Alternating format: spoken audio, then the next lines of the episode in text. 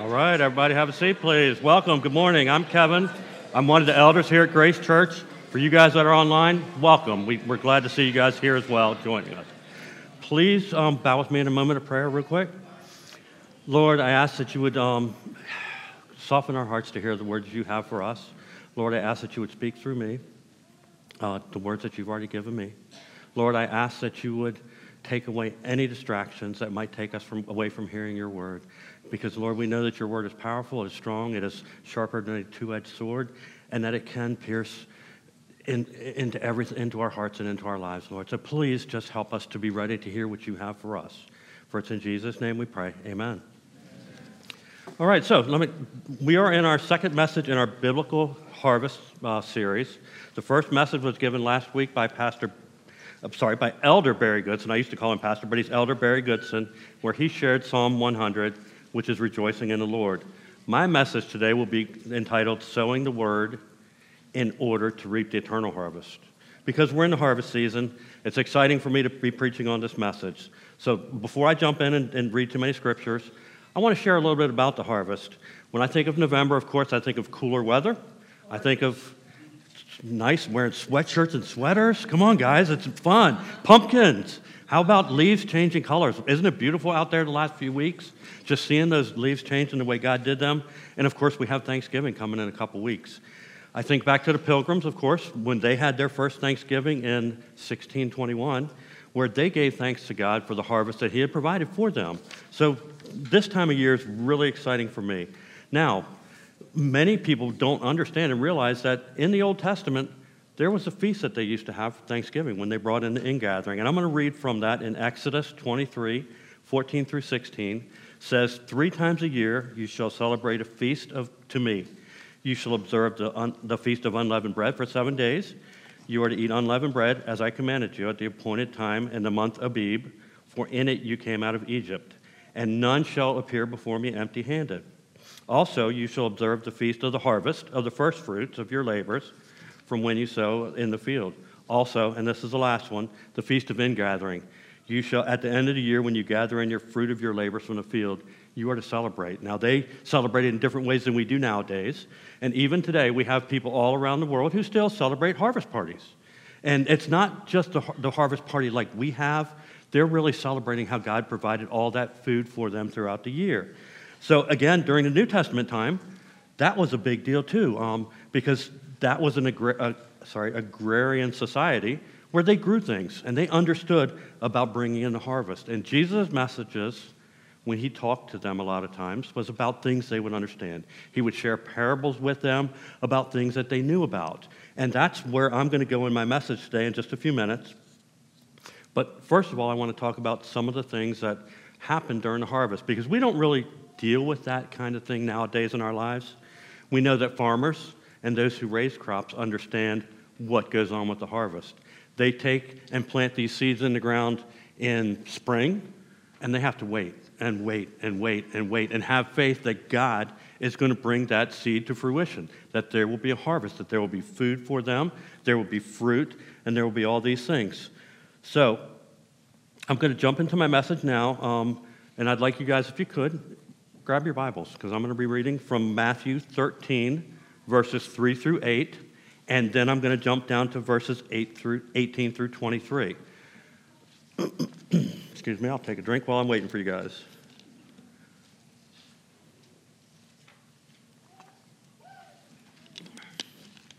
All right, so starting in Matthew 13, verse 3, and he told them many things in parables, saying, A sower went out to sow. And as he sowed, some seeds fell along the path, and the birds came and devoured them. Other seeds fell on rocky ground where they did not have much soil, and immediately they sprang up, since they had no depth of soil. But when the sun rose, they were scorched, and since they had no root, they withered away. Other seeds fell among thorns, and the thorns grew up and choked them. Other seeds, and these are the cool seeds, fell on good soil and produced grain, some a hundredfold, some sixty, and some thirty. Then step down to 3 through 8, uh, 318 and following. Jesus is going to explain this parable to them because, again, he talked to people in ways that some didn't understand. So his, he went to his, his uh, disciples and said, Here's the parable of the sower. When anyone hears the word of the kingdom and does not understand it, the evil one comes and snatches away what has been sown in his heart. This is what was sown along the path. As for what was sown on rocky ground, this is the one who hears the word and immediately receives it with joy. Yet he has no root in himself, but endures for a while, and when tribulation or persecution arises on account of the word, immediately he falls away. As for those, uh, uh I'm sorry, yeah, as for what was sown among the thorns, this is the one who hears the word, but he, the cares of the world and the deceitfulness of riches choke the word, and it proves unfruitful.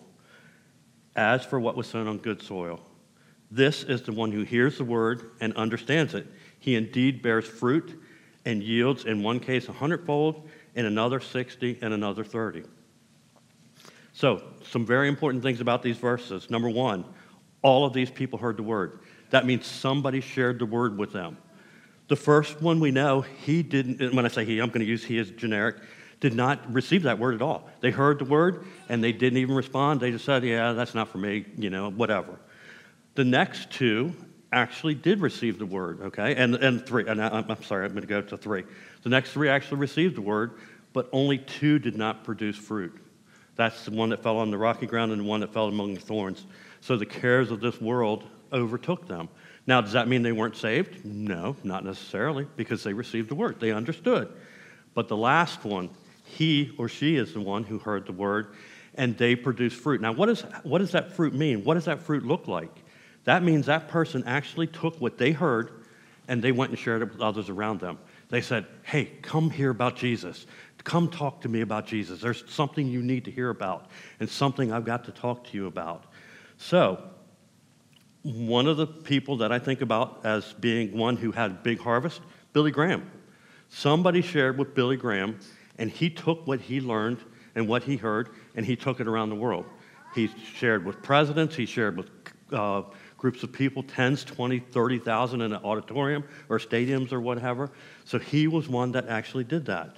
So, my question is how do we, like farmers, prepare the soil to be the good soil in those who we're sharing the gospel with. So, turn, and you don't need to turn with me because I'm going to read these, but the first thing we do is through prayer, okay? We have to prepare the soil by praying first. And 1 Timothy 2, verses 1 through 4 says, Therefore, I exhort first of all that supplications, prayers, intercessions, and giving of thanks be made for all men, for kings and all who are in authority that we may lead a quiet and peaceable life in all godliness and reverence.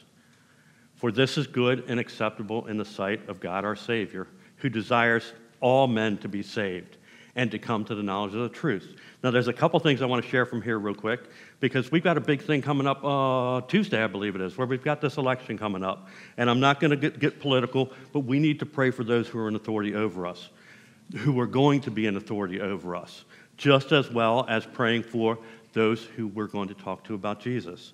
So, first thing we do is we, we do it through prayer. Next thing we do is our witness, okay? And in Matthew 5 16, it says, Let your shine, uh, sorry, let your light so shine before men that they may see your good works and glorify your Father in heaven. So it's how we are, it's who we are, it's how we act. Do we act like the world or do we act like we know Jesus? Next one up is Philippians 1:27. Philippians 1:27 says, "Conduct yourselves in a manner worthy of the gospel of Christ." Our testimony is very important. Or, sorry, our witness is very important. Sorry. Next up, okay, so ask yourself questions. Do I reflect Jesus to others around me? Do they look at me and say, Kevin, there's something different about you. What is it? Do they see anything different? Or are we just living like the world? Because if we're living like the world, what kind of witness do we have for Jesus? We don't really have one. And it's, it's very unfortunate that in a lot of churches nowadays, the divorce rate is pretty close to exactly the same as the divorce rate out in the world. We can't live like that as believers. We have to show them something different. We can also do what I call is um, sharing God talk. When things are going on and people say, "Hey, how are you doing?" You go to the grocery store. "How are you doing, sir?" "Oh man, I'm blessed beyond measure." you can just throw out something just that quick. God's been very good to me this week. You can share God talk with them without going into the gospel necessarily, but there are times when you'll need to. Next up is um, our testimony, and this is the big one for me. I believe, and I've been taught that each person should have a testimony of, and I'll, and I'll jump through these, who we were before we, we received forgiveness of sins. Who we were. We should be able to tell people, this is, some, this is who I was. Next up, we should be able to say how we came to receive forgiveness of our sins. Last, how our lives has changed since we were forgiven of our sins. So I'm going to do something that we don't normally, that I don't normally do, but I'm going to actually share my testimony with you guys because I want you to hear what a testimony looks like and what it sounds like. And it's me, it's personally me, so I know about these things. So I'll tell you, I didn't grow up in a family where God was acknowledged. So, with this in mind, I lived my life as if it were mine and for my pleasure only. I would not believe in something I could not see, touch, feel, or hear. I bought into the evolution lie that was being taught in schools, and because of that, I believe that I came into existence by chance. With that in mind, I felt like I could do anything I wanted to, because what's the consequences? I'm going to live, I'm going to die, it's all over. That's what I thought. I was living my life in a very, very, very self destructive lifestyle, and I was destructive to others as well. But then, and this is, comes to point two, how I came to receive forgiveness of sins, this is when my life began to change. I got involved in a business venture with a couple. There was something way different about them that I never had seen in somebody before. I didn't know what it was, but I knew I wanted what they had. Okay, so this is, they were letting their light shine, and they hadn't even shared a Bible verse with me at all yet. Um, I didn't know, so like I said, I didn't know what it was, but I knew I wanted it. I observed them for months. They gave to others, desiring nothing in return. But here's where the change happens. I went to a business conference, and on a Sunday morning, a regular guy like you or I, or gal like you or I, got up and started talking about Jesus. They started sharing about how he came to earth and was born as a, as a baby, how he paid the penalty for our sins, how he rose again the third day, how he was without sin, all these things that I hadn't really heard, but I had heard them said, if that makes sense, okay? I wasn't ready to hear it when I had heard it through my life. Um, so when I heard that, I was like, wow, this is really real. But I thought, you know, I'm not really ready for that yet. This is just not me. I need more information. I need to have more clear clearness of this message that I heard because it wasn't real in my life. I didn't have anything to go with it to, to, to measure against. So I kept meeting with this, this, this couple and others, and they were really loving unconditionally. They loved me without any, asking anything in return. They never came to me and said, Hey, Kevin, you ready to, to, to accept that Jesus yet? They didn't do that. They took me to another conference in, a, uh, in three months later, and I heard a different fellow talk up about this message, about Jesus. And boy, was I ready that time because of what happened, the seed that was planted. I mean, the, the soil was prepared for me in advance. And literally, now this was in a stadium with probably 10 or 15, 20,000 people. And he did an altar call. And he said, if you guys want to receive Jesus, come on down and, hear, and receive forgiveness for sins. And I literally felt like somebody pushed me out of my seat from behind and said, Go get this taken care of. I know what that is now. I knew that was the Holy Spirit saying, Kevin, get up, do this. You have what you need to have now. So I heard that message. And from that day on, I knew I was forgiven. I knew that a burden had been lifted off of my life. I didn't have to bear all the stuff that I was carrying for all those years. Now, let me back up real quick. This was when I was 29 years old. So none of you in here knew me back then and before then. So you wouldn't have seen a change, but God did a change immediately in me. I lost some language because I stopped saying the words I used to say. I stopped doing other things that I was doing that were not good things to do because God got a hold of my heart. So, in Matthew 11, 28 through 30, Jesus says, Come to me, all who are weary and heavy laden, and I will give you rest.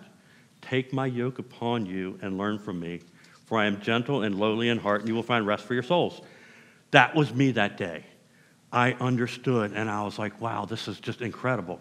And I wanted all people to hear that. So, since that day, my desire has cha- changed from living for myself to desiring to live my life for Jesus and to serve others.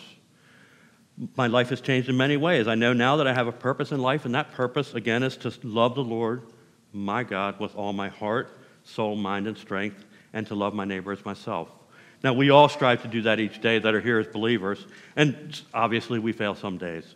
But the important thing is we get back up and we go love them like Jesus loves, loves, loves each other. So that's my testimony. I think each person should have a testimony that can last. I think I ran for about five minutes of testimony. Have something like that where you can tell people who you were, how you came to know Jesus, and what you are now. You should also have what they call an elevator, an elevator testimony, where you've got about 35 seconds, maybe 50 seconds to tell them about Jesus. But you can get enough across because remember, our testimony is something nobody can refute. It belongs to me. They can't say, oh, well, you're reading from that Bible that was written by men and blah, blah, blah, and all those things that they say. No, it's what I know happened in my life. So let's get to sowing the word, which is, again, my main part of my message. Sowing the word. Romans 10 17 says, So faith comes from hearing, and hearing through the word of Christ. They have to hear in order to get faith. Number two, um, excuse me. I think I went too far there. Oh, no, I didn't. Sorry. I don't have that slide. Um, then we look at Luke 10 2. He says, The harvest truly is plentiful, but the laborer, laborers are few. Therefore, pray or beseech or beg the Lord of the harvest to send out laborers into his harvest. There, each one of us has the ability to go out and talk to others about Jesus if we will. So, a lot of people say, well, you know, Kevin, I don't really know how to do this thing that you call about sharing this gospel. Well, guess what? We've got several things that we've got going on here at church. We have evangelism explosion training. From what I understand, that's going to be an ongoing thing. We're going to be meeting every week uh, for at least for the next six months or so, save Christmas and Thanksgiving and so forth, potentially. But you can go there and learn how to share the gospel. You can ask any of us elders. We'd be happy to help you to learn how to share your faith, to share the gospel. Last but not least, we have what we call gospel tracts. These are little things that if you can read, you can share the gospel with anybody there is. If they can read, you can share the gospel with them because you can ask them to read it. And this is really a cool story about our founding pastor, Pastor Thornley. Now, I believe it was Ed Gorham and I who went on a visit with Pastor Thornley once, and he had taught us about you know, how to share the gospel and how to do all these things.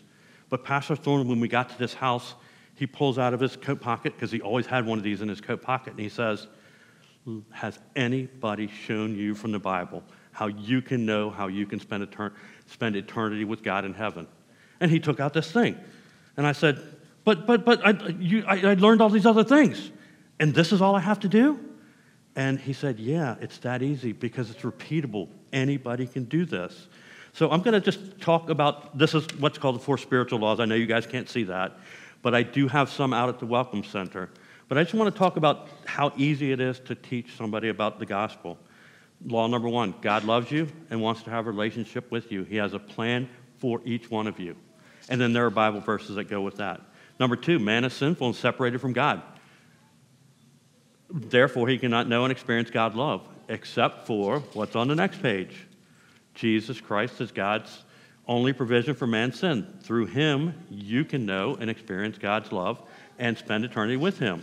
And last but not least, we must individually receive Jesus Christ as Lord and Savior. It's not something your mom can do. It's not something your dad can do. Children that are here, adults and teens that are here, it's not something anybody else can do for you. It's something each one of us has to do for ourselves. And then it has some more things in here. But this is so easy. Anybody can do this, and that's what's exciting about it. So, like I said, I've got about 10 or 12 of them out there. If you want one, pick them up. Now, something we have to understand is that not every person is ready to receive the gospel, just like I told you about me. I was not ready to receive it the first time.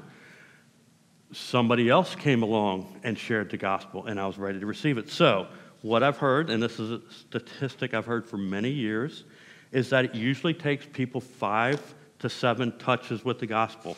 Five to seven touches. Now, that can be sharing the gospel, that can be how you treat them, that can be saying, hey, I heard your mom's sick. Can I pray for your mom? Can I pray for you guys? People will almost always say, yes, please do. Even if they don't know the God of the Bible, even if they don't want to know God, they will say, well, if something can happen good from this, maybe it's at least worth trying. So people will do that. So understand that it's not something that's super easy always for people. Now, I'm going to talk about it in a few minutes, but I'm going to share it right here. There are, there's a progression that people go through, and you never know where they're at in this progression of hearing the word, then having the testimony and so forth going on. Next up is watering the seed. Now, this is one that I threw in there because farmers understand this. Without water, your seed's not going to grow. How can we do this in our lives and the lives of others? Well, we can show Jesus to people in every day and every way. Okay? Because again, we don't know if they've heard the gospel here. We don't know if somebody shared their testimony with them, but we can certainly love them. We can certainly show Jesus to them in tangible ways. Excuse me, next up is weeding. Okay? People who are farmers and people who grow stuff understand that you need to weed around your fruits or vegetables or trees or plants or what have you. So they understand that, that that needs to happen to keep the bad stuff out and to allow the good stuff to grow. So how can we do that? Again, this is something that Kevin, that Kevin understands and thinks about. We can be weeding in the lives of others every day by always being ready to give an answer for the hope that lies within us. So we can take those weeds that they're hearing and say, have you heard about Jesus? Have you, how, Jesus has been working in my life. You can teach them and show them each day all these different things. um, so, yeah, so we can share about that. So, last up, and no, I'm sorry, second to last up, God does the growing. We need to understand that God is the one who works in their lives, it's not us. But of course, He does that through the Holy Spirit. He convicts in regard to sin and righteousness and judgment. The Holy Spirit is going to convict them just like it did with me that day in 1993. Um, so God is the one that will convict through his Holy Spirit. And Jesus says, hey, no one can come to me unless the Father who sent me draws them. So God has to work in their life. God has to work in their life to draw them. And one other thing is that discipleship also happens during God doing the growing part. Okay? Now, we offer discipleship, different programs here at church, but discipleship is walking alongside somebody in daily life and helping them to see how that they can live their lives in such a way that pleases Jesus. Now, there's a whole lot more to that, and if you want to participate in any of those programs, we can help you with that as well. Next up, reaping the harvest. This is pretty cool because, as the scripture says, sometimes you may reap 100 times, 100 fold, 60, 30 fold. But sometimes when we share the gospel with people, we have the privilege of being the one who leads them to the point where they're ready to trust Jesus for forgiveness of their sins. And, and I left this off of here, but I added this on this morning, are willing to share the gospel with others around them. That's when the harvest is reaped, when they start doing what they do. So the thing we never, uh, the thing is, we never know again, like I talked about, where someone is at in their progression of their walk with, uh, with Jesus or understanding who Jesus is. And as farmers know, the time between sowing and reaping can be months. It can be years.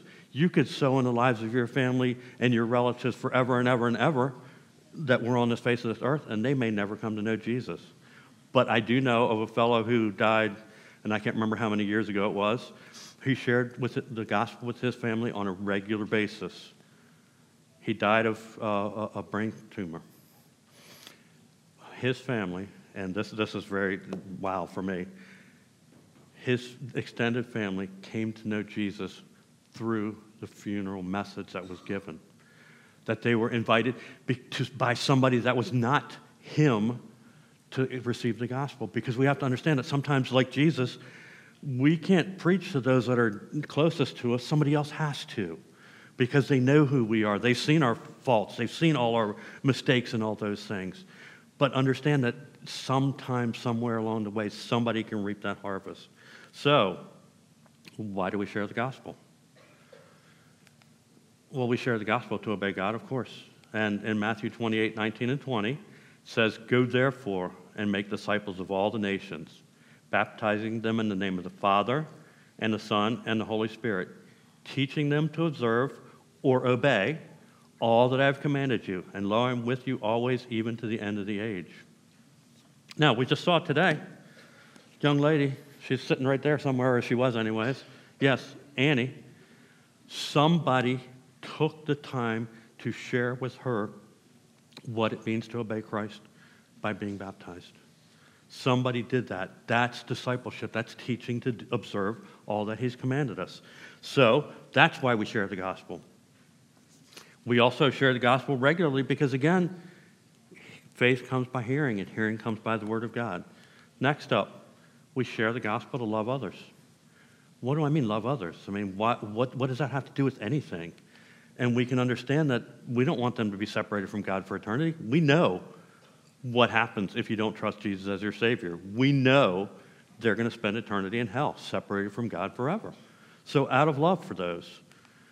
Also, and this is a really cool one, so that they can share in the joy that we have of being in a relationship with God, the one true God through Jesus Christ. So, it's not just because we want to get a check mark and say, Yep, I shared the gospel today. No, it's for their good and their betterment. Um, next up, and I don't have a slide for this, but I'm going to share this here. What stops people from sharing the gospel?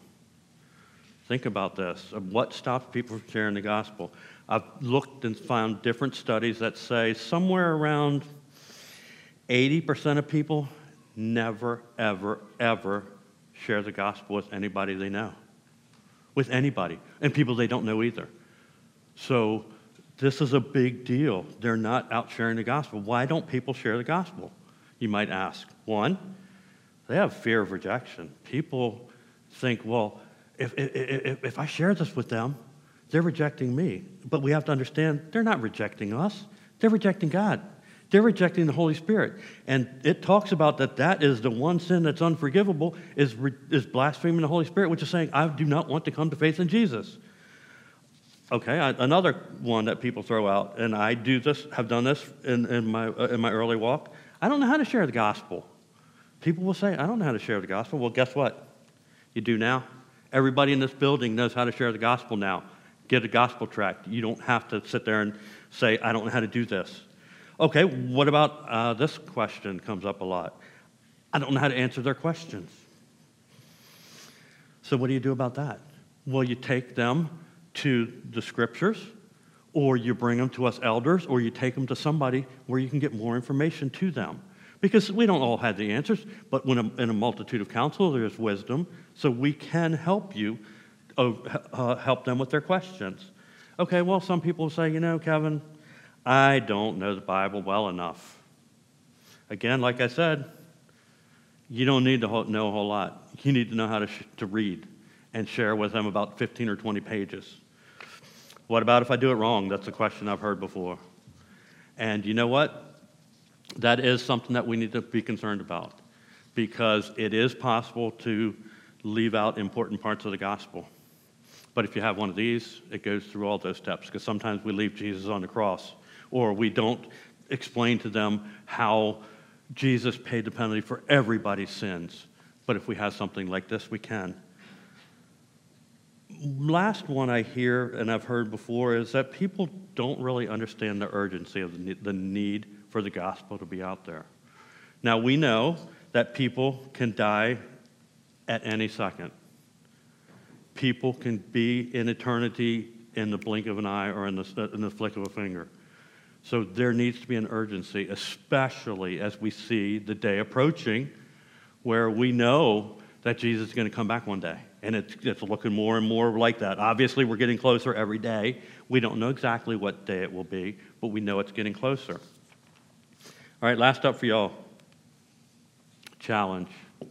I'm going to give each of us two challenges. And of course, you got, I didn't put, any, put this on any paper or anything like that. But will we, each one of us, go out and sow the word in obedience to God's word as he commanded us in the Great Commission in Matthew 28 19, 20? Will we go do that? If we say no, that's on us. If we say yes, then God will equip us to do this. Last up, are we willing to go out of our comfort zone? You guys have been in a comfort zone. We've all been in a comfort zone where, ah, man, I don't really want to go out and do this type of thing, whatever it is. But are we willing to do to get out of our comfort zone to potentially rescue someone from eternal separation from God. We do this, and, and this, is, this is one of the things that I talked about a few minutes ago. We do this knowing that the power is in the Word, not in us. And it talks about in Romans 1:16, "For I am not ashamed of the gospel of Christ, for it, the gospel, is the power of God unto salvation to all who believe." So there you go with sowing the word and so forth. There's a, it's a big process. You never know where somebody's at in that process, but it's our job and our duty to be obedient into doing our part on a regular basis. And we will see fruit because the, the scripture says so. So, next week, um, and this is the closing of my message. Next week, we're going to continue our biblical series with Elder Tom Piper bringing a message. He's going to be talking about some really cool stuff. He gave me a preview about it. You guys want to be here. You're going to hear some really cool stuff. So please bow with me in prayer, and then we'll, we'll begin to leave.